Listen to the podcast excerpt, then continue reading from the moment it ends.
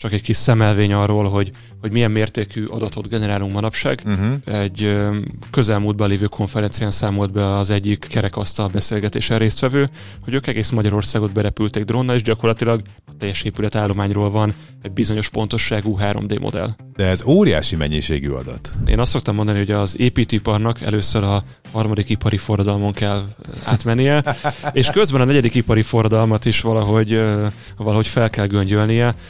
Kijelenthetjük, hogy az ipar 4.0 az már az már benne van ebben az üzemben, kommunikálnak egymással a gépek, nem csak egy hagyományos uh-huh. gyártósor van, de én úgy gondolom, hogy bárki elkezd egyáltalán adatokkal foglalkozni, akkor a gyűjtés, kielemzés az első feladat, mondhatni manuálisan, aztán majd meglátja, hogy mit fog vele, vele kezdeni, de először ezt kell tudni megugrani, és úgy gondolom az építőipar először ezt a lépcsőt tegye meg, és ezt szeretnénk. Érdekel, milyen iparos vállalkozónak, cégvezetőnek lenni ma Magyarországon? Szeretnéd hallani a sikertörténeteket, a jó gyakorlatokat, a bevált megoldásokat és a problémákat is? Ez az Ipari Expo Podcast. Sziasztok! Ez az Ipari Expo Podcast első évada, melyben azt igyekszünk vendégeink segítségével feltérképezni, hogy milyen iparos vállalkozónak, cégvezetőnek lenni ma Magyarországon. Sikertörténeteket, jó gyakorlatokat, bevált megoldásokat hozunk, és kibeszéljük a problémákat is. Bolla György vagyok az ipari marketingtől, és ebben az évadban a magyar KKV szektor olyan szereplőivel beszélgetek, akik sokunk számára releváns tapasztalatokat szereztek cégépítésben, gyártásszervezésben, logisztikában, ügyfélkiszolgálásban, és úgy egyáltalán a magyar ipar mindennapjaiban. Adásainkat megtaláljátok a podcast.ipariexpo.hu weboldalon, és ne feledkezzetek el feliratkozni a kedvenc podcast hallgató applikációtokban, vagy a YouTube-on, ahol kommentelni is lehet. Ezen a héten Csúsz István a vendégünk, az Ineton Kft. üzletfejlesztési igazgatója. István építészmérnökként végzett a műegyetemen, de már a diploma megszerzése előtt dolgozott a Prezinél, illetve vendég előadóként is részt vett az egyetemi életben. 2017-ben indította társaival a Brig Data Kft-t, amelyben BIM konzultációt és informatikai üzletfejlesztési szolgáltatásokat nyújt építészirodáknak. Majd 2019-ben a műegyetem csapatát segítette a nemzetközi Solar Decathlon Europe megmérettetésen. 2021-től dolgozik az Inetonnál, amely éppen ezekben az években jelentős átalakuláson esett át. Ugyanis már javában folyt az alsó némedi beton építőelem előregyártó üzemépítése. Az új üzembe szánt automatizált gépsorok tervezési háttereként a budapesti központban létrehoztak egy BIM alapú tervező és gyártás előkészítő csoportot is, így biztosítva a teljesen digitalizált gyártás technológia alapjait. A 2023 áprilisában ünnepélyes megnyitóval átadott üzemmel és technológiával az Ineton célja nem kevesebb, mint a digitalizáció elősegítése a teljes hazai építőiparban. Jól szedtem össze? Rendben van ez az életrajz így? Szerintem estimmel. Igen. igen, igen. Na és akkor hát most már azért nyár van a felvétel pillanatában. Mi történt a gyár átadása óta? Hogy telik az üzem első néhány hete, hónapja? Köszönöm szépen a meghívást először.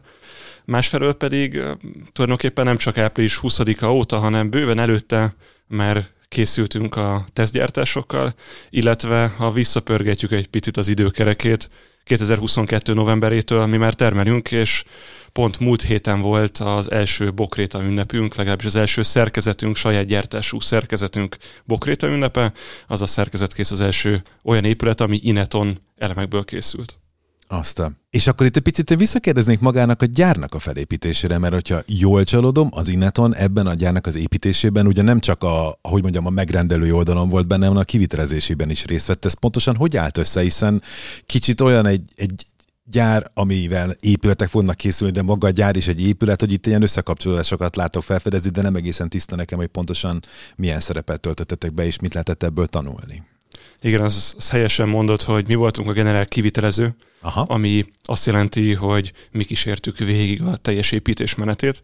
Azért mégiscsak egy csarnokról van szó, ennek az a feladata, hogy a technológiát körbevegye, tehát tulajdonképpen a technológia az előállt, vagy hát legalábbis ennek a, ennek a layoutja, a kezdeti alaprajz, és akkor a köré szerveződött a csarnok, és tulajdonképpen minden egyes négyzetméter annak szolgálatában áll, hogy minél hatékonyabban tudjunk, és minél magasabb minőségben betonelemeket gyártani. Uh-huh. És az, hogy itt tulajdonképpen saját magatok számára, vagy hogy, hogy, hogy fogalmazzam meg szépen, a saját céljaitok számára készült egy épület, aminek a generál kivitelezői voltatok. Ennek voltak olyan tanulságai, amit később mások számára készített épületeknél érdemes levonni? Tehát, hogy lehetett ebből messze menő következésekre jutni? Hogyne, én úgy gondolom, hogy már a, a tervezés időszakában ez bekövetkezett talán különleges a gyár abból a szempontból, hogy mi nem egy technológiát, nem csak egy technológiát vásároltunk, amit utána beépített nekünk a technológiai szállító és beüzemelt, hanem különböző helyekről válogattuk össze a technológiát, és volt egy németországi szakértő, aki segített nekünk abban, hogy ezeket össze tudja hangolni. Tehát azt, azt nagyon hamar felismerték a kollégák a tervezési időszakban, hogy nem csak arról van szó, hogy a technológiát kell használni, hanem azt még tovább lehet mondjuk azt, hogy finom hangolni egy olyan szakértő segítségével. Hát mondjuk azt, hogy ő a betonelem pápa, ő egészen Mexico City-től kezdve Stockholmon át, Ázsiában is több gyárban, több gyár fejlesztésében részt vett, és ezeknek a tapasztalatait itt is tudtuk hasznosítani. Aha. Ő mai napig segít egyébként nekünk. Ez viszont akkor azt jelenti, hogy gyár már a tervezési szakaszban is kifejezetten ezzel a célral lett kialakítva. Vannak esetleg olyan speciális megoldások, amik kifejezetten ezt a technológiát szolgálják, már ugye magának a csarnoknak a felépítésében? Tehát, hogy a tervezi, tehát hogy mondjam, ez a csarnok alkalmas lenne másra is, vagy ez kifejezetten csak és kizárólag erre a, a célra épült? Természetesen vannak olyan részek, ami pont erre van finom hangolva, de olyan építészeti vagy, vagy szerkezeti megoldást nem lehet látni ebben, ami más hasonló léptékű gyártócsarnoknál nem fordulna. Tehát ilyet, ilyet nem tudnék mondani, de persze megvannak ennek a sajátosságai, hogy ezt megfelelően tudjuk használni. Mondok, e- mondok erre egy példát. Oké. Okay van egy, van egy 17 ezer négyzetméteres csarnok, és emellett van egy betonüzem. Uh-huh. Ez különbe van házalva, és ez különlegesen fontos, mert itt tudjuk biztosítani azt egy temperált környezetbe, ami az időjárás viszontagságának nincsen annyira kitéve, hogy a beton az ma, holnap, meg két hónap múlva is pontosan ugyanolyan minőségben készülhessen el a receptúra alapján.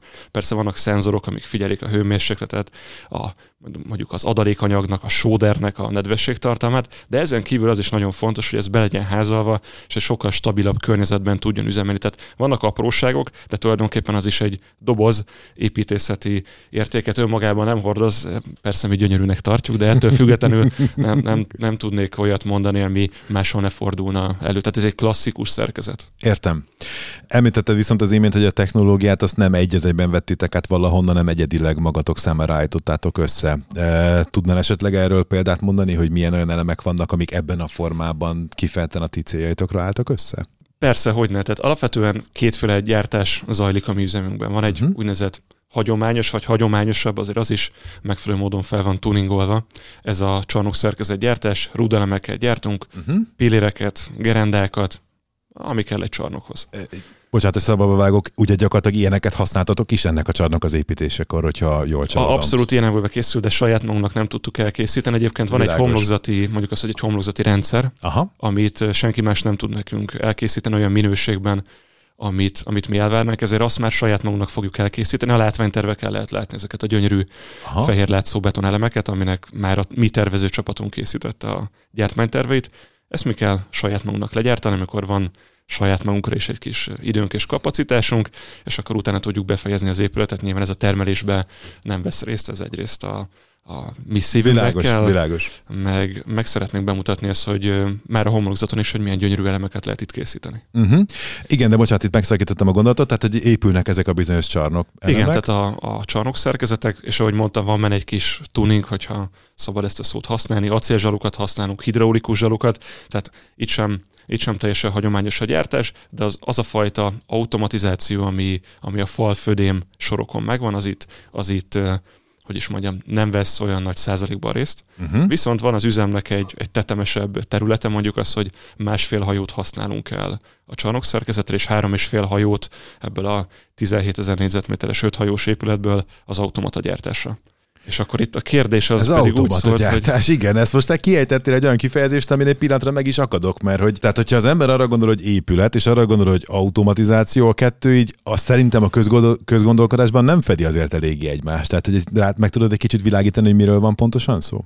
azt kijelenthetjük, hogy a, az építőipar mindig is egy, egy, egy követő iparág volt. Uh-huh. Tehát nem innen származott az innováció. Én azt szoktam mondani, hogy gyakorlatilag azt kell most csinálnunk egy ilyen üzemben, amit mondjuk 30-40 éve végzett a, az autóipar. Tehát, uh-huh. nagyon jó minták vannak erre. Az építőipar az egyik legalacsonyabban digitalizált szektor jelenleg. Ennél a, a vadászat és a mezőgazdaság az, ami alacsonyabb digitalizációval bír és hát most az a feladat, hogy mondjuk azt, hogy össze tudjuk lopni, vagy, vagy mondjuk azt, hogy le tudjuk fordítani ezt a fajta, ezt a fajta gondolkozást, azt a fajta automatizációt, ami már máshol megtörténhetett. Aha, értem. És akkor ez a bizonyos, tulajdonképpen a csarnok nagy részét elfoglaló automata üzemrész. Így van, pontosan. Van két sorunk, van egy falsor, uh-huh. ami egy tetemesebb méretű, és van egy födémsor, ami mondjuk egy, mondjuk azt, hogy ennek a fele nagyjából.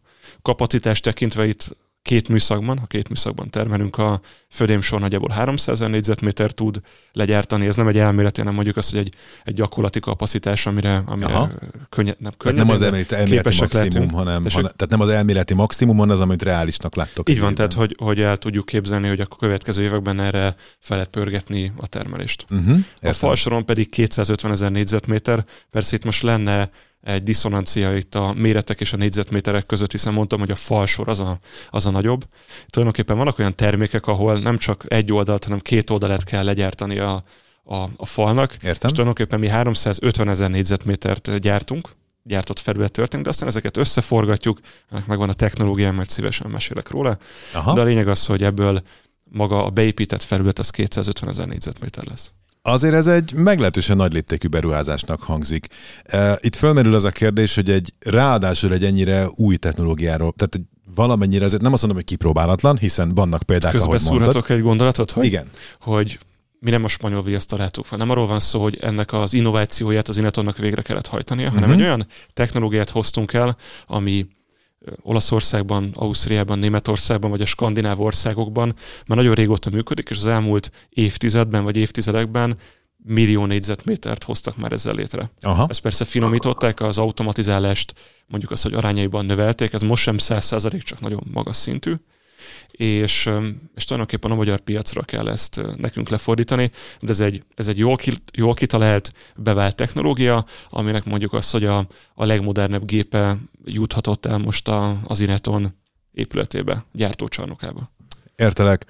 Jó, eh, amit ezzel kapcsolatban fölmerül bennem kérdés, hogy, hogy bármennyire is, tehát hogy ahogy elmondod, nem egy újonnan feltalált, egy újonnan innovált termékről vagy gyártó technológiáról van szó, de mégiscsak ez egy nagyon nagy léptékű vállalkozás, ami több évig tart, hogy itt azért emberi gondolkodás, emberi számítás szerint kell lennie olyannak, amikor mégiscsak belefut egy buktatóba a történet, és azt mondjátok, hogy hoppá, itt ezt akkor most meg kell oldani, hogy volt esetleg olyan, hát most már tudjuk, hogy megoldódott, hiszen a gyár átadásra került, de volt esetleg olyan, olyan akadály, amit előzetesen nem számoltatok vele, vagy tovább tartott, vagy nehézséget jelentett a kivitelezésben? Persze millió ilyen van, nem hiszem, hogy létezik olyan kivitelezés, ami, ami abszolút gördékenyen tudna menni, és hozzáteszem, hogy tulajdonképpen ez is a, az Ineton arcpolitikájára vezet vissza, uh-huh. hogy valamilyen szinten szeretné nem is standardizálni, hanem mi azt szoktunk mondani, hogy konfekcionálni az Ineton uh-huh. a, a, mondjuk az építészetet, vagy, vagy legalábbis a szerkezetépítést. Ez gyakorlatilag azt jelenti, hogy volt a, a standard panel annak idején. Ugye a panel az egy szó az Inetonnál, de beszéljünk a panelépítészetről. Ennek látjuk jó pár ezer, tízer lakóegységben Magyarországon a, a példányait, ahol volt egy sablon, abból megöntötték a, a panelnek az elemét, aztán összelegozták egy darúval. Uh-huh. A, az Ineton azt mondja, hogy mivel automatikusan készülnek a zsaluk. Tehát ha két ugyanolyan elemet kell legyártani, az nekünk ugyanannyi energia, ugyanannyi befektetett idő, mint a kettő különböző elemet kéne legyártani. Tehát nagyon szabadon tudjuk ezeket alakítani, és inkább azt mondjuk, hogy standard csomópontokat kell kialakítani, standard megoldásokat kell kialakítani, de, de van benne egy óriási mértékű rugalmasság, és azért mondjuk a konfekciót, mert gyakorlatilag a, a, a ruháknál is ez megtörtént. Uh-huh. Száz évvel ezelőtt még voltak szabok. 50 évvel ezelőtt is voltak szabok, most én úgy hiszem, hogy itt többen ülünk ebben a szobában, mindannyian konfekcionált ruhákban ülünk. De mindenki megtalálja a saját magának megfelelőt, holott egyébként ezeket egy gép gyártja, persze itt is valamilyen manuális kiegészítéssel. Tehát valami ilyesmi a, a vízió, hogy amíg egyediek az épületek, és amíg nagyon sok improvizáció történik a helyszínen, addig óriási mértékű kockázat van ezekben elrejtve. És mi ezt a kockázatot igyekszünk minimalizálni, mint ahogy egyébként mi is tapasztaltuk, csak hogy a kérdésre azért mhm. visszacsatolják, mint ahogy mi is tapasztaltuk például ilyen csarnok szerkezet építésnél. Bár hozzáteszem, hogy az automatizálás alapvetően a, a falaknál, födémeknél van, tehát nem ezeknél a csarnok szerkezeteknél, de mondjuk egy csarnok szerkezetben is ezek megjelenhetnek. Uh-huh. Értelek. Jó, itt akkor bele is, bele is kanyarodhatunk. Igen, nem, hát mert azért itt említettél olyan szavakat, amik így ezért megakadnak, mert hogy említetted, hogy azért sok európai országban már több millió négyzetmétert állítottak elő ezzel a bizonyos előregyártott vasbeton elemes technológiával, és kiejtetted a szádon ezt a bizonyos, most itt ebben a körben szitokszónak számító panel kifejezést is. Kezdjük talán onnan, hogy hogy maga a panel korszak, ugye ez nem csak Magyarországra, sőt nem is csak a keleti brokra volt jellemző, tehát ez gyakorlatilag egy egész Európában, és gondolom a világ más részén is bevetett technológia volt, aminek megvoltak a maga okai, úgyhogy az volt a kívánság, hogy viszonylag nagy tempóval lehessen sok négyzetméter lakóterületet létrehozni, vagy akár nem csak lakóterületet. Ennek voltak aztán, nem tudom, tanulságai, tehát, hogy ma már nem mindenütt szeretik ezeket az épületeket, meg nem mindenki szereti őket, bár ugye az is fölmerül, hogy egy ide azért már velünk vannak, és némelyik már elég, eléggé közelít az eredetileg tervezett élettartama végéhez, és mégis áll. Tehát, hogy vannak azért előnyei is ennek a technológiának, de hogy ezeket a tanulságokat val- gondolom azért a építőipar levonta. És akkor ebb, tulajdonképpen ebből az irányból közelítsük meg tehát a, hogy mondjam, a panelnek egy továbbfejlesztéseként közelítsük meg az előregyártást, vagy inkább onnan közelítsük meg, hogy eh, ha valaki mostanában kimegy egy eh, nagyméretű építkezésre, tehát nem tudom, egy, lakóép, egy több emeletes lakóépület, vagy egy irodaépület építkezésre, akkor általában viszonylag nagyméretű betonszerkezetek öntését figyelheti meg, és inkább ebből az irányból közelítsük meg, hogy ezt akarja egy gyárépületen belülre mozgatni ez a technológia. Tehát így gondolatilag honnan induljunk ki, honnan érdemes? Én, én úgy hiszem, hogy, hogy a panelnek vége szakadt, uh-huh. és hogy nem, nem ennek a folytatása az beton elem előregyártás. Aha, értelek. Sokkal inkább arról van szó, hogy, hogy itt a mondjuk azt, hogy a történelem folyamán különböző szerkezeti rendszerek váltották egymást. Igen. Ezekben nem is kell belemenni, nyilván látjuk ennek a, ennek a különböző korszakait, és most itt vagyunk 2023-ban, mondjuk azt, hogy a monolit szerkezetépítés most már itt Magyarországon is, mondjuk azt, hogy jó pár évtizedet már, már uralt, uh-huh. és hagyományosan most egy társas ház az zömmel, egy pillérvez és kitöltő falazattal épül fel. Mondjuk uh-huh. azt, hogy ezzel kell inkább összehasonlítani egy teljesen monolit, vagy mondjuk egy ilyen, egy ilyen hibrid szerkezettel, és azt lehet mondani, hogy ez a fajta előregyártás amit egyébként nem kizárólag mi végzünk Európában, vagy akár Magyarországon, ez alkalmas arra, hogy ezt részben vagy teljes egészben ki lehessen váltani. Uh-huh. Ez egy olyan szerkezeti rendszer, ami ez a, a technológia, az ipar, a munkaerőpiac, az elérhető mondjuk az, hogy szaktudás éppen azt a, azt a balansz hozta ki, hogy, hogy ez a megfelelő. És mi lehet itt a mozgatórugó? Tehát ugye említetted, hogy a monolit rendszer most már ideje velünk van, azért gondolom ki vannak csiszolódva azok a munkamódszerek, azok a menetrendek, amely alapján egy kivitelező viszont nagy biztonsággal el tudja vállalni azt, hogy igen, hogyha ezt a tervet én megkapom, akkor az az épület fel fog épülni ezzel a munkamódszerrel. Mik azok, a, azok az indikátorok, vagy azok a mozgatórugók, vagy azok a piaci változások, amik előhívták ezt a fejlesztést? skandináv országokról beszéltem egy pár gondolattal ezelőtt, uh-huh. Igen. és ott, ott talán még nagyobb hagyománya van az előregyártásnak. Uh-huh. Én ö, részben Dániában tanultam kint, részben ott diplomáztam, tehát Dániában a, az ő az ő paneljük, mondjuk, hogy a kisméretű téglából épült négyszintes épületek voltak. Uh-huh. Ez szerte az országban megvan, ez az ő paneljük, rendkívül utálják ezeket az épületeket, próbálják rehabilitálni, és pont ott az a szerkezeti rendszer hozta meg azt a, azt mondjuk azt, hogy ellenérzést, ami nálunk a panel volt. Mert úgy gondolom, hogy van egy rezisztancia a beton irányában, ami egyébként nem hiszem, hogy helyes, ez misszió is oldalamra, az Ineton oldaláról, hogy be tudjuk mutatni, hogy milyen gyönyörű beton szerkezeteket lehet csinálni, és milyen Aha. példák vannak erre, erre Európa szerte, vagy, vagy világszerte. És hogy visszakanyarodva a, a kérdéshez, ami úgy szólt. Hogy, hogy honnan, mik a mozgató rugói, amik igen, a monolit szerkezet felül elindították a És például, például Skandináv sokkal hamarabb le, lezajlottak azok a gazdasági folyamatok, amik aztán szépen tőlük délre, vagy aztán keletre is megtörténtek, mint például az, hogy kezd fogyni ez a szakképzett munkaerő, kiáramlik az építőiparból az a mennyiségű munkás, aki azt a nagyon magas intenzitású munkát meg tudná csinálni. Tehát tulajdonképpen arról van szó, hogy olyan szerkezeteket kell ma építeni, amihez kevesebb élő munka kell a helyszínen, kevesebb szaktudás kell a helyszínen. Csak belemegyek egy, egy, egy konkrét példába.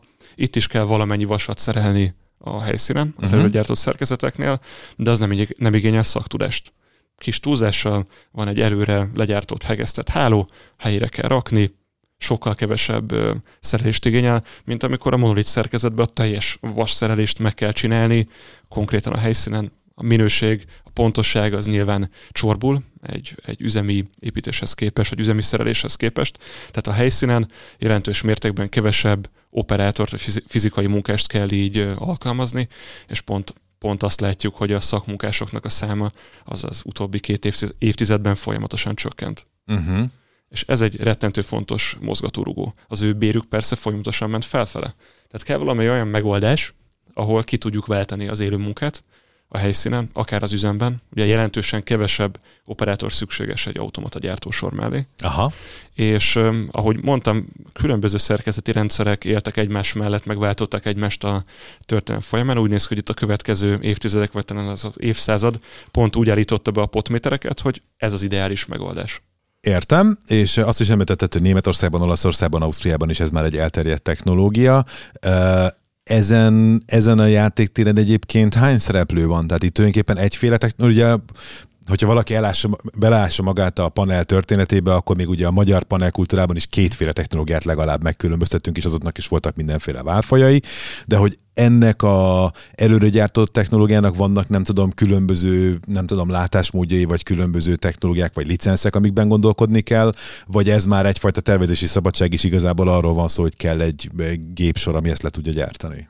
Ha már a tervezés és szabadságról beszélünk, itt már említettem, hogy hogy, hogy sokkal szabadabban lehet ezeknek az elemeknek a méretét Igen. meghatározni. Gyakorlatilag 13-szor 4 méteren belül majdnem, hogy bármit meg tudunk csinálni, persze nem muszáj ezt kihasználni, uh-huh. de ekkor az, a, az az asztal, amiből nekünk rengeteg van az üzemben, és amin felépíti a robot a zsalukat.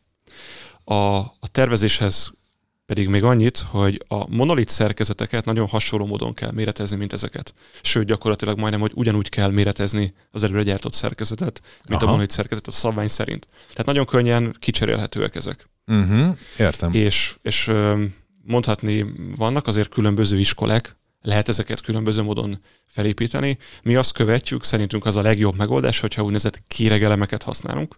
Ez födémek esetében azt jelenti, hogy mondjuk van egy 25 cm-es födémünk, ami lehetne egy monolit födém is, de ezt ki lehet váltani egy előre gyártott födémmel. Mi az alsó 6 cm-es kérget készítjük el az üzemben, ebből kiállnak trigonok, olyan vasak, amit aztán lehet használni a bemelésnél is, de alapvetően ennek az állékonyságát és a, a, a beépítésnél a, a, a stabilitását, a szilárdságát adja meg, és akkor a helyszínen erre még egy felső hálót rakunk, és kiöntjük a tetejét egy felbetonnal. Tehát van helyszíni munka, csak az nagyon könnyen elvégezhető, relatív, nagyon alacsony helyszíni munkával. Uh-huh. Tehát mondhatni, mondhatni ez egy, ez egy fél megoldás, mert azért van helyszíni munka, nem csak összelegózzuk ezeket az elemeket, persze erre is lenne lehetőség tömörelmekből, de ez a legideálisabb. Megint csak azt lehet mondani, hogy a potméterek azt hozták ki, hogy az a legjobb, hogy inkább egy sokkal könnyebben emelhető, darúzható, szállítható elemet készítsünk el, és betonozzuk ki a helyszínen, semmint egy rettentő vastag elemet. Uh-huh. És ugyanezt történik a falaknál is, ott mondjuk az van egy 30 cm-es fal, a két oldalsó kérget 6-6 cm készítünk el. Most mindegyikre 6 cm-t mondtam, ez persze mozoghat, de ez egy, ez egy standard méret, és a közepét kell kibetonozni. Uh-huh. Tehát ezt a két kérget vannak közötte vasak, helyszínér, helyszínen be lehet emelni a pozíciójába, ki lehet, ki lehet betonozni. Tulajdonképpen egy bemaradó zsaluként is lehet erre tekinteni, ami sokkal könnyebben alkalmazható, mint hogyha a teljes zsarut fel kéne, fel kéne építeni. Uh-huh. Ezek bármelyike elméletben kiváltható lenne tömörelemekkel, sőt le is tudnánk gyártani, de az hozza ki megint csak ezek a potméterek, hogy a daruköltség, a szállítás, stb. ezekkel a legideálisabb. Említetted, hogy hogy azért itt egy eléggé több lépcsős folyamatról van szó, és már a tervezés kezdőpontján. Tehát már tulajdonképpen az első vonal előtt el kell azt gondolni, hogy ez most akkor egy monolit, vagy egy uh, valamilyen előre gyártott elemekből összeállított épület legyen. Ez a szabályozás szintén is így van? Tehát, hogy például vannak erre már létező szabványok, vagy elvárások például Magyarországon, aminek meg kell felelnetek? Persze rengeteg szabályozás és szabvány van, van magyar, EU-s, és így tovább. Reflektálva még itt a kérdés elején, tulajdonképpen nem kell eldönteni a tervezés elején, hogy ez előre gyártott szerkezet lesz-e. Oh. A, az persze sokkal könnyebb a mi dolgunk is, hogyha már erre van tervezve, hogyha ebbe gondolkozik a, mondjuk a beruházó. A, akár a kiviteli terv végén is rengeteg olyan elem van, amit ki tudunk váltani anélkül, hogy a, az engedélyezést újra kéne kezdeni, vagy akár a kiviteli tervben olyan mértékbe bele kéne nyúlni, gyártmánytervi szinten le tudjuk kezelni. Például a födémek, uh-huh. amikről korábban beszéltünk, az a 25 cm-es mondjuk monolit födém, az egy az egyben kiváltható előre gyártottra.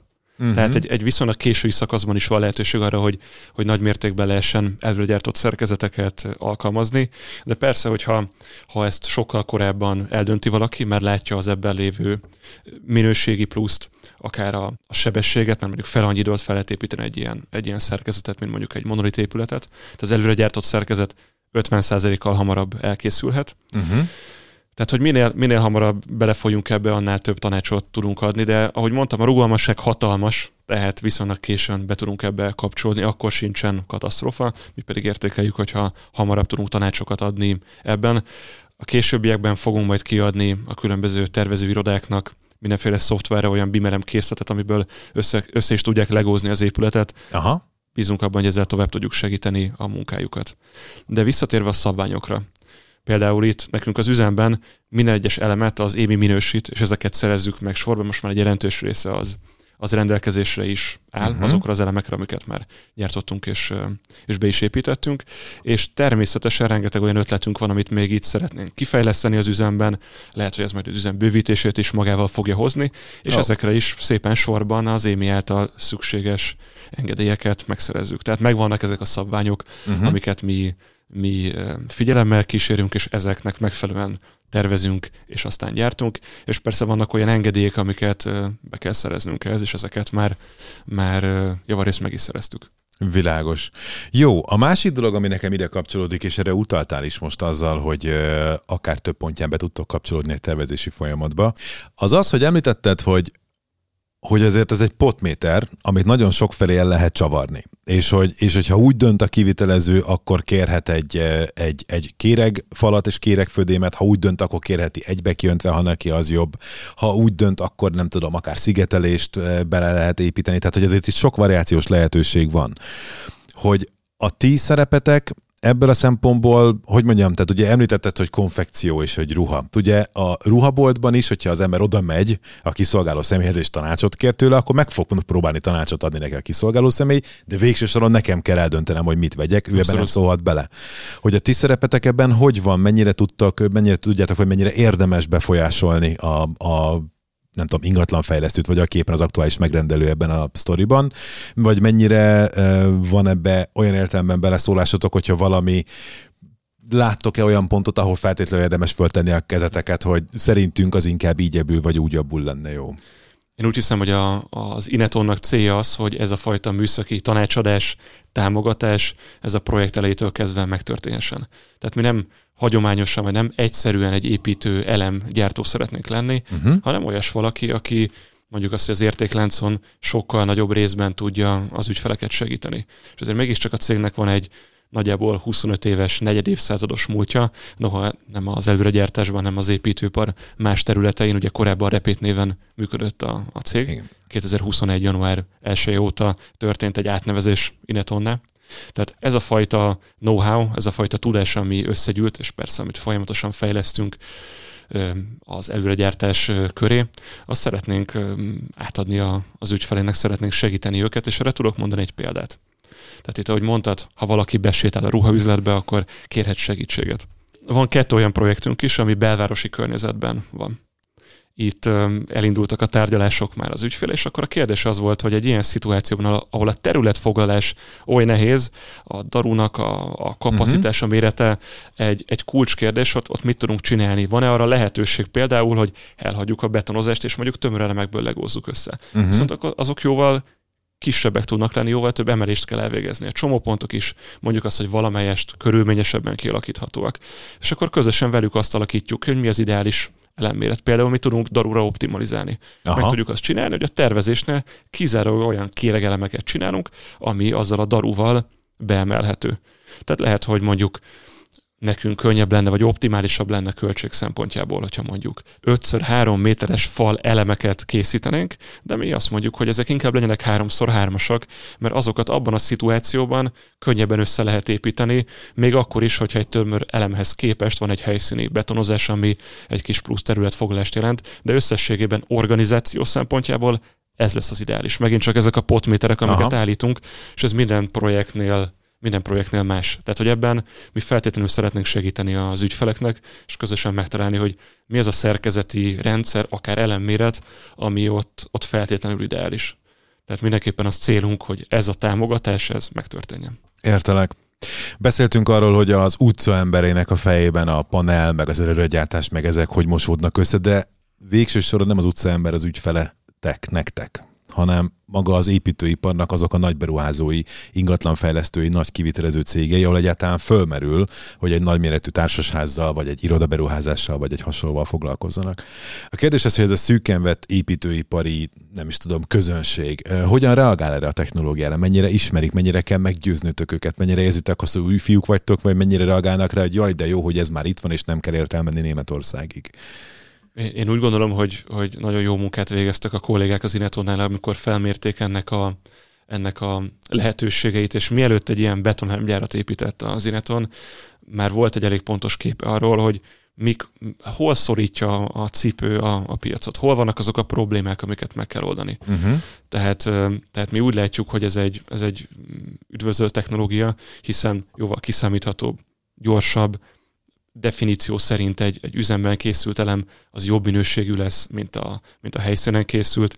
Kis túlzással azt mondjuk, hogy az építőpart centiméteres pontosságú, itt pedig majdnem, hogy milliméteres pontossággal tudunk operálni. Tehát, hogy, uh-huh. hogy ezek, ezek megtörténnek. Nyilván óriási a kockázat minden egyes generált kivitelezőn és beruházón. Akár a tervezőkön is mondhatjuk azt, hiszen óriási költségről van szó, óriási átfutású projektekről, egy nagyon bonyolult értékesítési folyamatról adott esetben, tehát nyilván a váltás az, az sosem olyan egyszerű, hogy most nem egy ilyen autómárkát veszek, hanem egy uh-huh, olyan autómárkát, uh-huh. de úgy látjuk, hogy, hogy mi tudunk reagálni azokra a problémákra, amik az elmúlt években már, már az építőparba egyre inkább bele vannak kódolva. És ezt úgy érzed, hogy a partnerek is így látják és üdvözlik ezt a megoldást? Az első visszajelzések az, hogy igen. Oké. Okay.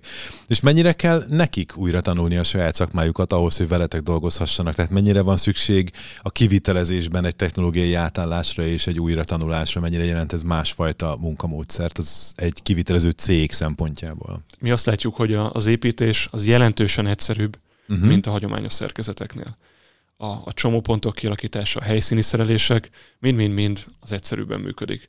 Tehát ebből adódóan nem kell ezt újra tanulni, hanem egy, egy kis kiegészítés kell ehhez, és onnantól kezdve ez, ez jól tud működni. Érdekes, hogy, hogy egy konferencián találkoztam egy szerkezetépítővel, aki azt mondja, hogy ha hozzájön egy új ember, akkor nyilván egy tapasztaltabb mellé őt behelyezi, és néhány hét alatt már pontosan tudja, hogy mit kell csinálni. Tehát ez nem rakétatudomány. Aha. Nagyon egyértelműen vannak ezek kitalálva, és célunk is, hogy minél egyértelműbben, egyértelműbben működhessenek ezek akár az IKEA-t is lehet itt egy jó, jó analógiaként hozni. Az IKEA-ban nagyon finoman ki van csiszolva az, hogy hogy kell valamit összeépíteni. Ugye rengeteg ilyen IKEA bútort vesznek adott csomóponttal, és az IKEA folyamatosan finomítja, hogy hogyan lehet a lehető legegyszerűbben összeépíteni. Hmm. Az előregyártásnál sincs ez másképpen, hogy mondtam, millió négyzetmétereket építettünk már be, nem mi, hanem a világban. Világos, a technológia. A, a, igen, ebből a technológiából a szerkezetépítők, tehát pontosan ki vannak csiszolva már azok a csomópontok, amik működnek, és nem kell improvizálni. Itt Göncöl Péternek, az ügyvezetőnek van ez az analógiája, hogy, hogy ez a pillangó effektus ezzel az improvizációval hmm. megtörténik az építőiparban. Mert valamit egy picit arrébb helyezünk, mert nem úgy jött ki, meg kellett oldani, és ez egy picit nagyobb hibát eredményez máshol, ez végig fog gyűrűzni az épületen, és így vannak azok a mémek, amiket lehet látni um, különböző felületeken, Aha. hogy nem találkozik a híd, vagy a, a, a lépcső az nem oda érkezik meg, ahol éppen a, a nyílás van, de ilyet biztos már mindenki látott. Persze, tehát valaki valahol odét tett egy nem tudom, egy kapcsoló szekrényt, és ebből és aztán tovább konzekvenciái vannak, és ezek a konzekvenciák fel, fel, felgyűlnek. És az a cél, hogy, hogy a, az Inetonnál egyre inkább tudjuk ezt segíteni, És a jövő az, az valószínűleg úgy néz ki, hogy egy, egy vizes egység, mondjuk egy, egy fürdőszoba, az olyan szinten előre van szerelve, hogy benne vannak a szaniterek, uh-huh. benne van a burkolat, akár a fogkefét is oda lehet rakni, az üzembe be lehet zárni az ajtót, ezt a helyszínen a megfelelő pozícióba be kell emelni, utána már csak ki kell nyitni a, az ajtót. Hmm. És akkor ki tudtuk szűrni azokat a kockázatokat, mert ugye egy, egy, egy vizes a gépészet, stb. rengeteg problémát tud okozni, rengeteg szigetelés futott. Tehát azokat a magas kockázatú szakipari munkákat hozzuk be az üzembe, ahol, ahol ezek egész egyszerűen jobb minőségűek lesznek. Nem kell vésni a falat. A már elkészült ez falat egy, nem igen, kell visszavésni. Ez egy klasszikus, klasszikus dolog, hogy hogy ha elkészül mondjuk egy, egy vászkerámia fal, Aha. akkor, és elkészül, tehát elvileg az már kész, már csak vakolni kéne, akkor valaki jön, és szétvési, berakja a védőcsöveket, berakja a végpontokat, a villanykapcsolót, vagy a dugoljakat egész konkrétan, és aztán visszavigyek, és aztán vakolják. Nálunk ezek bekerülnek a gyártósoron az előre definiált helyre, és nagyon pontosan tudjuk ezeket, ezeket meghatározni, hogy, hogy jó helyen legyenek. Uh-huh, értenek. Még annyit árulj el, hogy említetted, hogy Európában, ez Észak-Európa felül indult maga a gondolata ennek a történetnek, tehát hogy mondtad, hogy ez a bizonyos előre gyártott dolog, és Svédországban már nagyon hamar népszerű lett, és aztán Németország, Olaszország, Ausztria.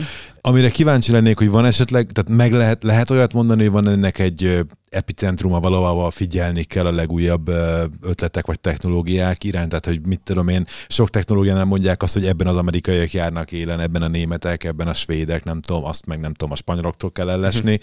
Van esetleg valamilyen epicentrum, amit meg lehet nevezni, ahol ti odafigyeltek, hogy hol tart most a tudomány? Erre nem tudnék válaszolni, de egy geget beraknék ide. Például érdekes, hogy Belgiumban például az utak űrmetszete és úgy van kialakítva, hogy az előregyártott szerkezeteket könnyebben lehessen szállítani. Tehát van ahol, van, ahol ugye ez az optimalizálás, vagy ez a fajta építési metódus, építési megoldás, Aha. az sokkal inkább gyökeret vert, és, és több dolog van erre optimalizálva. Mondjuk USA-ban most... is egyébként, csak egy még gond az USA-ban is, hogy az űrmetszet teljesen más. Sokkal inkább lehet a nagyobb méretű előregyártott paneleket alkalmazni. Aha mert ott ugye voltak ezek a trailernek hívott, de valójában telepített készházak például, amiket szintén közúton Hát igen, az már egy másik kategória. Tudom, hogy ez egy igen. tök más történet, csak az űrmetszet szempontjából nem lényegtelen, azt is gyakran közúton szállítják, és akkor annak el kell férnie. Igen, igen. Egyébként Belgiumban voltam is olyan gyárban, nem épp tehát nem épül egy gyár, volt teljesen más téma, de hogy a, és az sem, bár kikötőben volt, nem, egyébként nem tudok, autógyár volt, de hogy az irodaépület egyébként panelből volt és abszolút olyan hangulata volt, mint ahol akár itt a szomszéd utcába bemehettem volna, teljesen ugyanazt a hangulatot árasztotta magából. Biztos, hogy évtizedekkel korábban épült, mert ez egy jó régi gyökerű gyár volt, nem egy új építésű valami. És volt egy külön hangulat, hogy mellette egyébként ott állt a gyárnak a saját szélerőműve hozzá, tehát hogy nagyon összekapcsolódtak az évtizedek mm-hmm. egy kupacba, de hogy így igazából nem meglepő, amit mondasz, hogy Belgiumon ennek van hagyománya ennek az előre jártásos dolognak.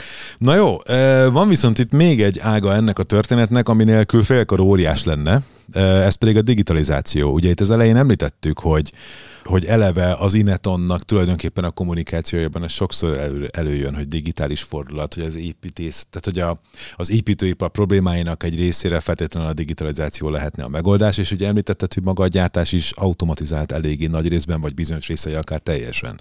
Ez nyilván elképzelhetetlen digitalizáció nélkül, de ugye itt szembe találkozik az ember azzal, hogy az építőipart itt talán szerintem nagyon erősen érdemes ketté választani, mert egy tervezőmérnökök már ugye nagyon régóta használnak számítógépes szoftvereket a tervezésnek, legalább valamelyik részénél, ha nem az egészénél. Ugye ma már gondolom nagy rész az egészénél, ezt sokkal jobban el tudod mondani nálam.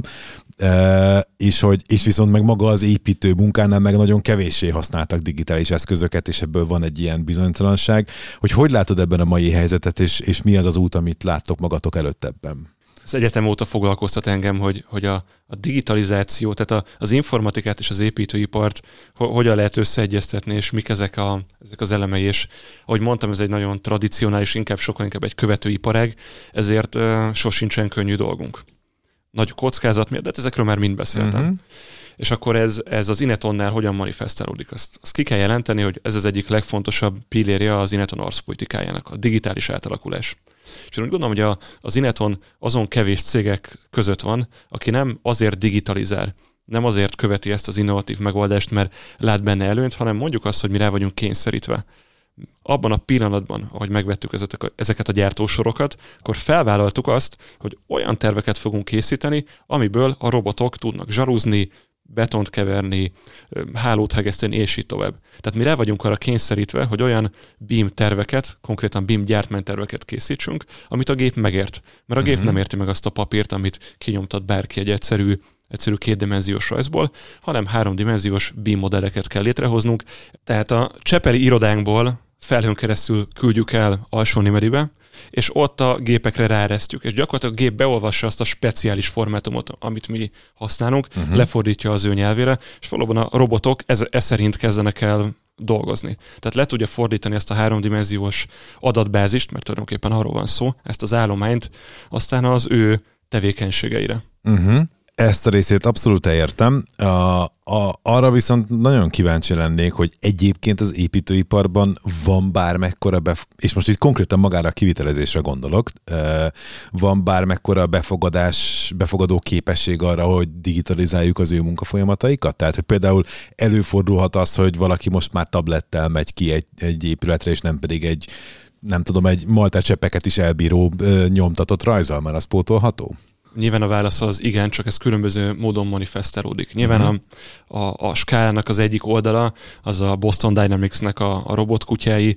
Nyilván biztos, biztos ha, nem, ha nem látták esetleg a nézők, akkor keressenek rá YouTube-on, ahogy a kutyára ráraknak egy olyan lézerszkennert, amivel be tudják szkennelni a jelenlegi állapotot, és akár napi kétszer kaphatnak egy nagyon pontos képet arról, hogy Aha. hogy áll az építkezés. Aha. Ez akár centiméteres vagy centiméteren belüli pontosságot is jelenthet. Nyilván ezt nagyon kevesen alkalmazzák, ez nem, nem megtérülő, nem annyira kritikus, hogy, hogy ilyen gyorsan megkapjuk az információt.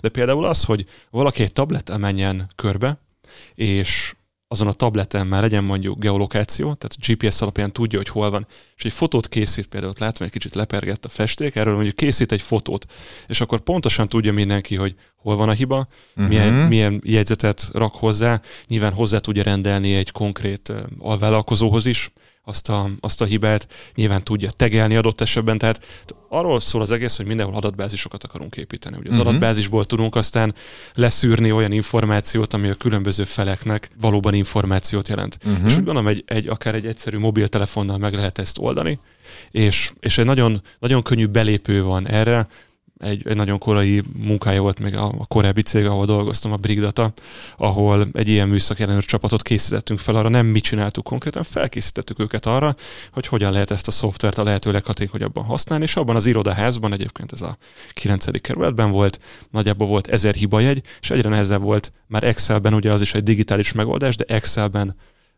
ezt, ezt megoldani, Aha. lehetetlen volt követni, felvinni, és ezek a mondjuk az, hogy kisebb lépések, amiket, amiket nagyon könnyen meg tud ugrani gyakorlatilag bárki, egy példát mondjak, volt azt hiszem, hogy 62 éves villamos tervezéssel foglalkozó kolléga, aki Igen? műszaki ellenőrzést végzett ezen a szakágon, és nagyon féltek ettől a a beruházó oldaláról, hogy neki ez nem fog átmenni, és ő volt a leglelkesebb. Tehát ezek a, ezek a kis lépések úgy látom, hogy nagyon könnyen megtörténhetnek, nagyon könnyen megtörténik a, a, a belépő, de például az Inetonnak nyilván ezeket a lépcsőket már, már át kellett ugrania, és nyilván mi arra készülünk, és erre képes egyébként a, a rendszerünk, hogy kövessük azt akár Mixed Reality-ben, hogy egy tableten mi ez az elem, ami már be van építve, Aha. mondjuk milyen szerelvények vannak az elemben, és tudjuk segíteni a, a szerkezetépítésben ezeket a munkákat.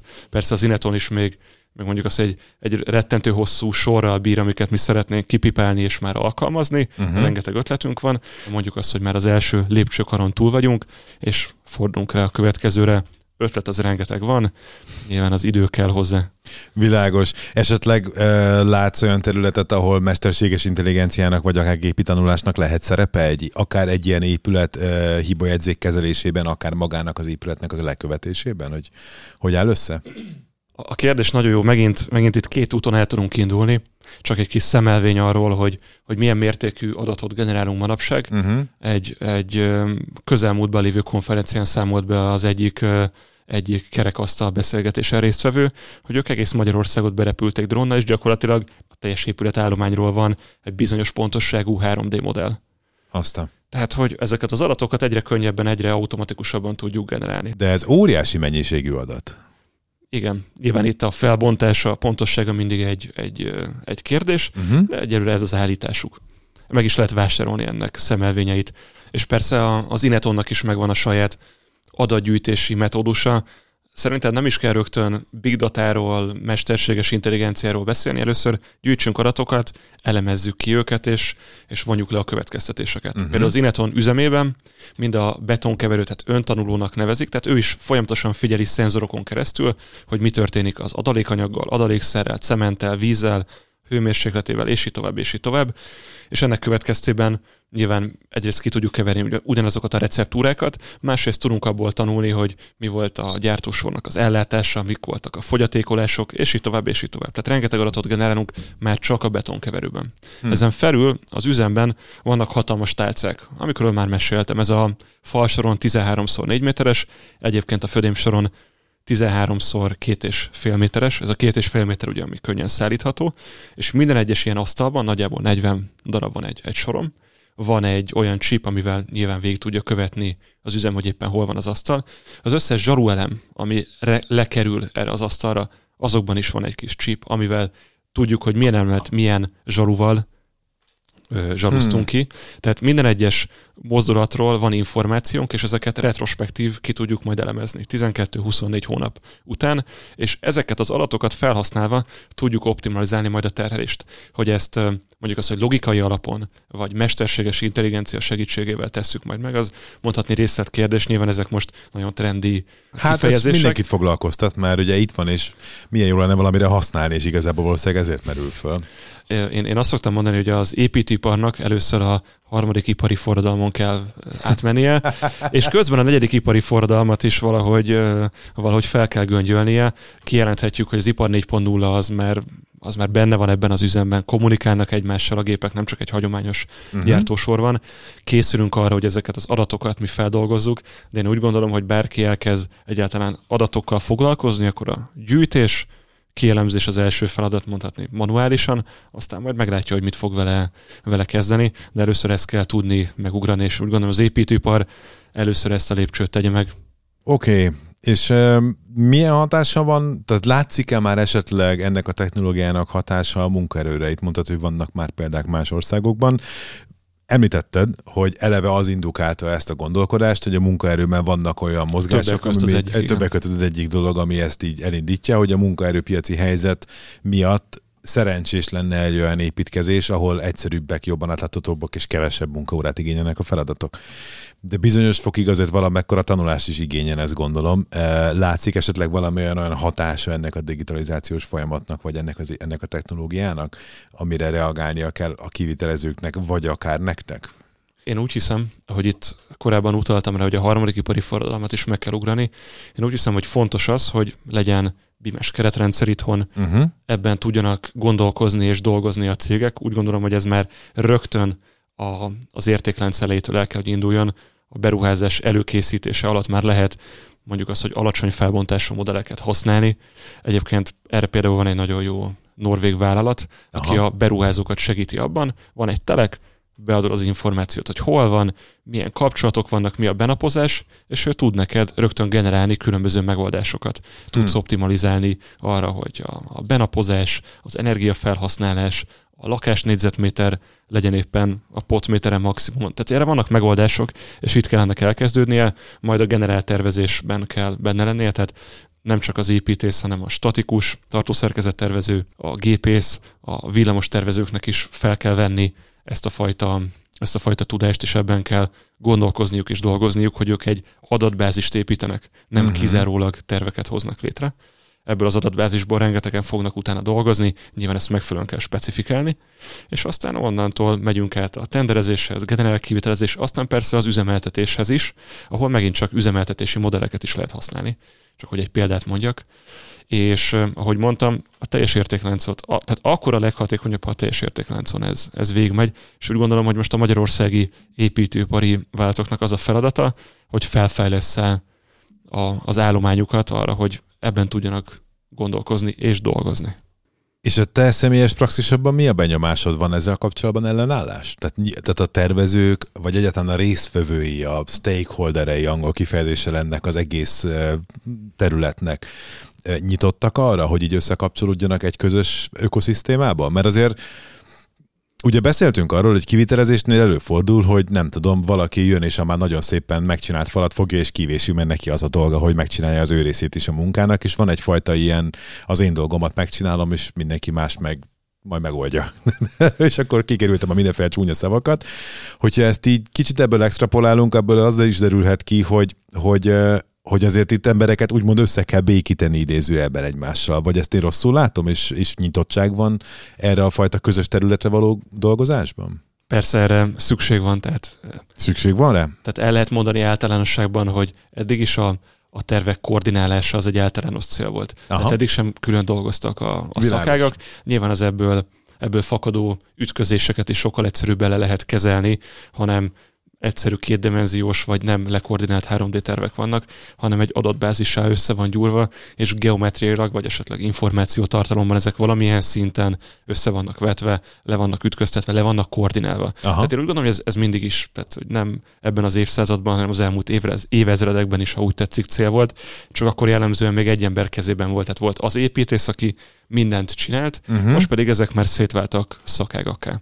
Persze az együtt dolgozásnak egy, egy nagyon fontos platformja ez a, ez a háromdimenziós modell, amit per pillanat mindenki saját maga épít fel, aztán van valaki, aki ezt, ezt össze, összehozza egy platformra, de az lesz a jövő, hogy egy platformon dolgozzon mindenki, ennek nyilván vannak jogi aspektusai, technológiai aspektusai, mondjuk az, hogy tudásbeli aspektusai, meg nyilván van egy kis szoftveres amit mondjuk a technológia lehet sporolni, de van egy kis szoftveres kérdés is, hogy, hogy hogyan lehet összehozni, de persze ez a cél. Ebbe bele is akartam kérdezni, ki lehet ennek a drivere? Tehát itt egy szabályozásra idézőjelben várunk, hogy valaki úgy döntse, hogy jó, mostantól kezdve csak így szabad tervezni, vagy inkább ez az ingatlanfejlesztőknek az érdekén múlik, hogy ők felismerjék, hogy nekik az a jó, hogyha van egy ilyen közös ökoszisztéma, és akkor minden hatékonyabb, vagy esetleg az építészirodáknak lenne ez hasznos, hogyha összedolgoznának, tehát hogy mit látsz itt a piacon, honnan kéne itt a, a, a nem tudom, a lökésnek jönni, hogy ez be, felgyorsuljon. Ugye az Ineton előtti praxisomban amikor a, a Brigadotát csináltuk uh-huh.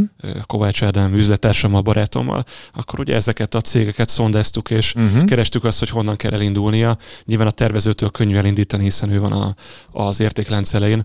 Én úgy gondolom, hogy a beruházó ennek egy nagy driver, egy nagy mozgatórugója, a generál kivitelező legalább annyira, és ők sokkal jobban ki tudják venni az ebből származó értékeket. Aha. Lehet a, ennek a, a mozgatórugója egy építőelemgyártó is, hiszen Aha. mi kapásból értéket tudunk adni az Inetonnál abból az aspektusból, hogy egy ajánlati szinten, tehát mielőtt elkezdenek dolgozni valakivel szerződés után, mert ajánlati szinten készítünk egy úgynevezett ajánlati modellt, aminek van egy van egyfajta felbontás, amit majd tovább részletezünk, ha együtt dolgozunk, és már ott tudunk visszajelzést adni az ügyfélnek, hogy mi felépítettük a ter- terveidből ezt a modellt, ha neki nem volt mondjuk egy olyan BIM modellje, amit, amit mi meg tudtunk volna vizsgálni, és meg tudjuk mutatni, hogy mik azok a, azok a tapasztalások, vagy mik azok a hibák, amit nehogy Isten felfedeztünk. Tehát rögtön már értéket lehet ebből, ebből adni egy építőelem gyártó oldaláról hmm. is.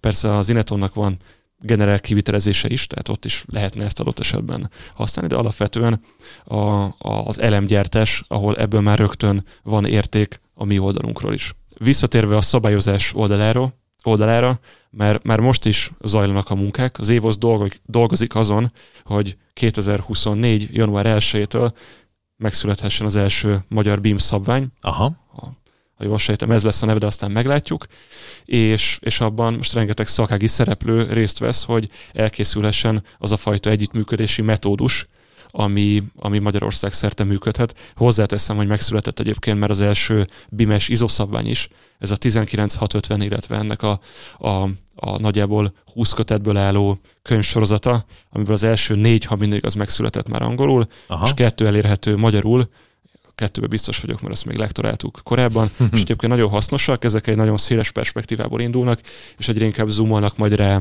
a kisebb területekre. Tehát folyamatosan dolgozik azon a szakma, hogy legyen egy közös nyelv, egy közös munkametódus, amin mi, mi együtt tudunk dolgozni. Ez feltétlenül szükséges, tehát hogy ez, ez hiányzik, és most a bimes előrehaladásnak mondhatjuk, hogy egyfajta gátja. A másik gátja pedig az, hogy nyilván ezt meg kell tanulni, és fel kell fejlesztenie magukat a cégeknek, Szerintem ez külső segítséggel történhet meg, de hát ezt mindenki maga eldönti.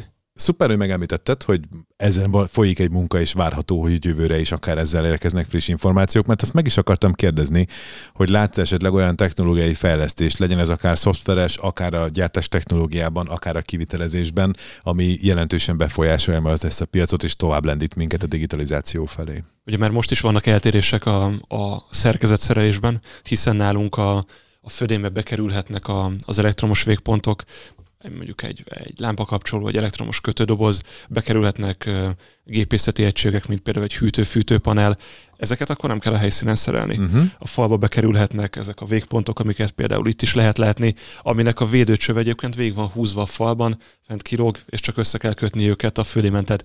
Már, már a szerelési metódus is jelentősen egyszerű. Persze jelenleg most az a bejáratott megoldás ezeknél a kérekfalaknál, kérekfölémeknél, hogy a védőcső van ott, és majd a villamos szerelőbe húzza ebbe a, a kábelt. Értem. De a jövő valami olyasmi lenne, ami az autóiparban van. Hogy van egy izocsatlakozó, és amikor van egy óriási kábel korbács, ami jön a, a szerelő soron az egyik oldalról, csak egyfajta módon lehet ezeket összekötni. Tehát uh-huh. tulajdonképpen egy, egy egy olyan szerelő, aki ott dolgozik a soron, nem tudja rosszul összerakni. Uh-huh. És valami ilyesmi lenne a cél a, az épületeknél is, hogy megvannak ott is azok a akár ízott csatlakozók, de persze lehet, hogy más szabványok lesznek, amik oda bele vannak rakva, valószínűleg bele vannak húzva azok a kábelek is, a helyszínen össze kell őket csattintani, az egymás mellett lévő elemeket gyakorlatilag folytonosítani kell, és onnantól kezdve ez nagyon jól tud működni. Vannak például a klímafölémek is. Ott jelenleg a mi előre gyártott elemeinkbe ezeket be lehet integrálni, és onnantól kezdve ezeket lehet folytonosítani egy gerincvezetékkel, és ezeket össze lehet presszelni.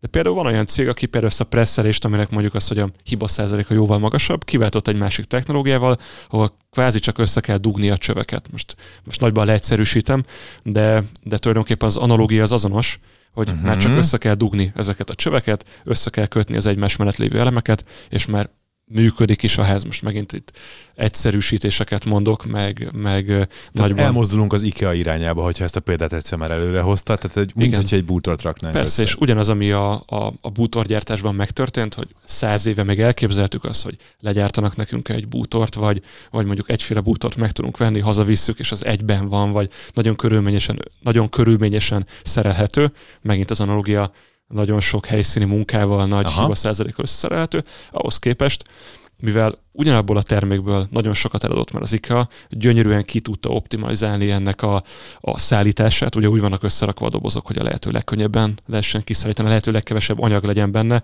Ugye talán ezek az asztalok is olyanok, ezt nem pont nem, de vannak olyan asztalok, ami ugye papír, mélysejtrács van benne, uh-huh. és alul felül van valamilyen laminátum, ami összefogja, és egyébként senki nem mondja meg, hogy ez egy ennyire könnyű asztalap, és aztán a szerelés és írtó egyszerű, oda marakva ezt ide dugd, azt oda csavart be, kétféle ugye eszközzel egy klasszikus Igen, igen, igen, igen, igen. És akkor tulajdonképpen az lenne a cél, hogy az épület összeépítése is hasonló Hát az analógia az azonos, hogy minél inkább az esetleges improvizatív megoldásokat ki tudjuk szedni, és legyenek jó standard megoldások, amivel össze lehet kapcsolni az elemeket, amivel megszületett az épület, de a standard az nem jelentheti azt, hogy sablon, azaz minden ugyanúgy néz ki, hanem rugalmasan összeállítható. És megint csak nem modulárisan, mert a modul is olyan, hogy a modul az fix, mi azt mondjuk, hogy a modulnál mi jelentősebben szabadon tudjuk összeépíteni. Jóval szabadabb lehet. Hogyha egy keretet ide belerakhatnék a beszélgetésbe, hogy mondtad, mi az az előkép, tulajdonképpen a, amivel mi dolgozunk, ez a panel, vagy a mostani építés,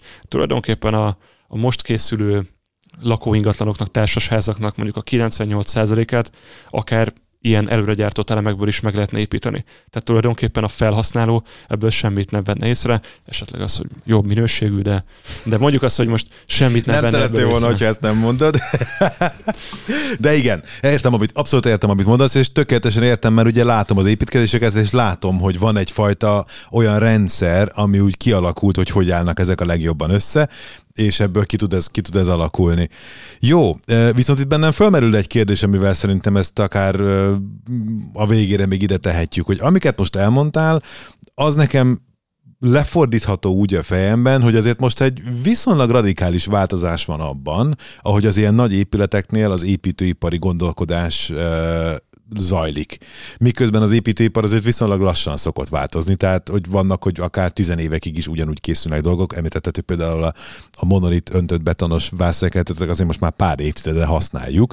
Hát meg sőt, ugye annak és akár rég... már évszázados, akár évezredes e, múltja Maga van. a technológia nagyon Igen. régi, de az, hogy ennyire egyeduralkodó, az is már évtizedek óta megvan. Igen, igen ennek a fényében, hogyha valaki most eh, építész tanuló, vagy akár még csak szeretne építész tanuló lenni, akkor neki mit eh, tudnál tanácsolni azzal kapcsolatban, hogy milyen jövőképre készítse föl saját magát? Mik azok a területek, amikre igazán oda érdemes figyelni, mert fontos lesz?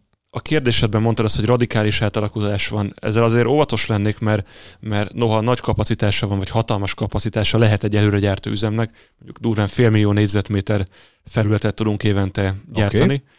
akkor sem lesz ez radikális, mert az óriási léptékű, vagy az elmúlt években látható óriási léptéknek ez csak egy, egy 10-15 százalék, hogyha csak a lakásépítést nézzük. Értelek. Tehát ez nem fogja úgy átalakítani, és az építőipar nem is hiszem, hogy, hogy ilyen radikális átalakuláson valamikor át fog menni itt a, uh-huh. itt a mhm. közeljövőben. Aki radikális változtatást akart végrehajtani az építőiparban, jellemzően csődbe ment. Vannak ilyen Aha. akár előregyártók is, akik túl, túl nagyot akartak, azt mondták, ők most megváltoztatják az építőipart, de az építőipar az egy, az egy nagyon sebes, nehéz vonat, nem lehet csak így letéríteni. De ez nem is baj, mert vannak jól bevett megoldások, nem véletlen, hogy nem lehet letéríteni. Nagy a kockázat, nagyok az árak, és így tovább, és így tovább. De hogy mit tanuljon ma egy, egy fiatal építész tanonc? Én úgy gondolom, hogy nem csak az építőiparban, hanem bármelyik másik szakmában azt lehet most látni, hogy az informatika, ami egyébként engem is izgatott, amikor még egyetemista voltam, meg azóta is, az egy sokkal jelentősebb szeretet fog kapni az életében. Most egy tartószerkezet tervező nem szimplán megrajzolja a szerkezetet, hanem parametrikusan tud rengeteg dolgot ehhez hozzáadni. Egy, egy építész is lehetőség van arra, hogy csak mindig itt körbenézek, hogy mit látunk. Például ezt a négy elemet, ami itt van mellettünk, aki csak hallgatja, annak mondom, hogy ez négy darab visszhangcsillapító, mi ennek a hmm, neve? Nevezzük annak mondjuk. Ezt meg lehetne modellezni egyenként, négy hasábként, külön-külön-külön, vagy azt tudnánk mondani, hogy megadjuk a szélességet, hosszúságát, magasságát, és egy mondjuk egy, egy paraméter szerint kiosztjuk ezt. Ugye ez egy pofon egyszerű kiosztás, uh-huh. de már nem kellett minden egyet külön megrajzolni. Tehát ez a fajta, mondjuk az, hogy, hogy parametrikus gondolkozás át fogja szűni a, a tervezés sokkal erősebben. Aha. Az a fajta gondolkozás, ami most a mesterséges intelligenciából jön, hogy nekem van egy elképzelésem, és ugye jól kell kérdezni egy mesterséges intelligenciától, az megint csak át fogja alakítani. Vagy mondok egy másik példát, egy ilyen egy ilyen hackathonon vettünk részt nagyjából két és fél évvel ezelőtt, ahol az volt a feladat, hogy a kétdimenziós tervekből kellett egy olyan koncepciót mondani, mivel háromdimenziós terveket tudunk összeállítani. És akkor ez is egy ilyen érdekes feladat, amin az építészeknek kell részben gondolkoznia, mert az ő, az ő terveiket ők fogják megérteni, és, és nyilván az informatikai tudás kell hozzá, hogy megértsük, hogy mi az a az az algoritmikus gondolkozás, ezt a szót kerestem. Az, az algoritmikus Aha. gondolkozás, amiből ezeket a leképezéseket lehet csinálni. Tehát tulajdonképpen az algoritmikus gondolkozás a, a cél, és, és a, az ehhez kapcsolódó mondjuk ezt, hogy informatikai tudás. Tehát mindenkinek valószínűleg kell majd egy kicsit kódolnia ebben, le kell vetítenie a gondolatait függvényekké, és úgy tud majd a lehető leghatékonyabban dolgozni. E, van erre egyébként nyitottság az Inetonnál, hogy akár, nem is tudom, e, gyakorlatra fogadjatok e, ezzel van ismerkedni vágyó embereket? Tehát, hogy gondolkodtok ilyesmibe, jut erről most egy hirtelen eszembe? Én úgy gondolom, hogy az Ineton akkor lesz jó gyakornoki hely, uh-huh. nem zárkózunk el tőle, akkor lesz jó gyakornoki hely, amikor, amikor már bejáratottak nálunk ezek a folyamatok. Aha. Most egy olyan, egy olyan nagyon izgalmas szakaszban vagyunk, ahol újraírhatjuk azokat a folyamatokat, ami más cégeknél már, már megvannak, és mondjuk, hogy be is betonozódtak. Mi úgy gondoljuk, az egy előnyünk, hogy nekünk nem átalakulni kell, nem a jelenlegi falakat kell lebontani és újraépíteni, vagy, vagy esetleg renoválni, uh-huh. hanem mi most gyökeresen új folyamatokat építhetünk, és persze ennek megvannak a nehézségei, hiszen ebbe időt és energiát kell szentelnünk, uh-huh. de ahhoz, hogy egy digitális átalakuláson végmenő vállalat ezt, vagy ezt mondjuk azt, hogy a, a digitális transformációt komolyan képviselő vállalat fel tudjon építeni egy ilyen fajta metódust, ezt a nulláról lehet a legjobban felépíteni. Szuper. Szerintem ezzel tökéletesen a végére értünk. Nagyon szépen köszönöm István, hogy eljöttél. Nagyon köszönjük Csúsz Istvánnak az Ineton Kft-től, hogy vendégünk volt.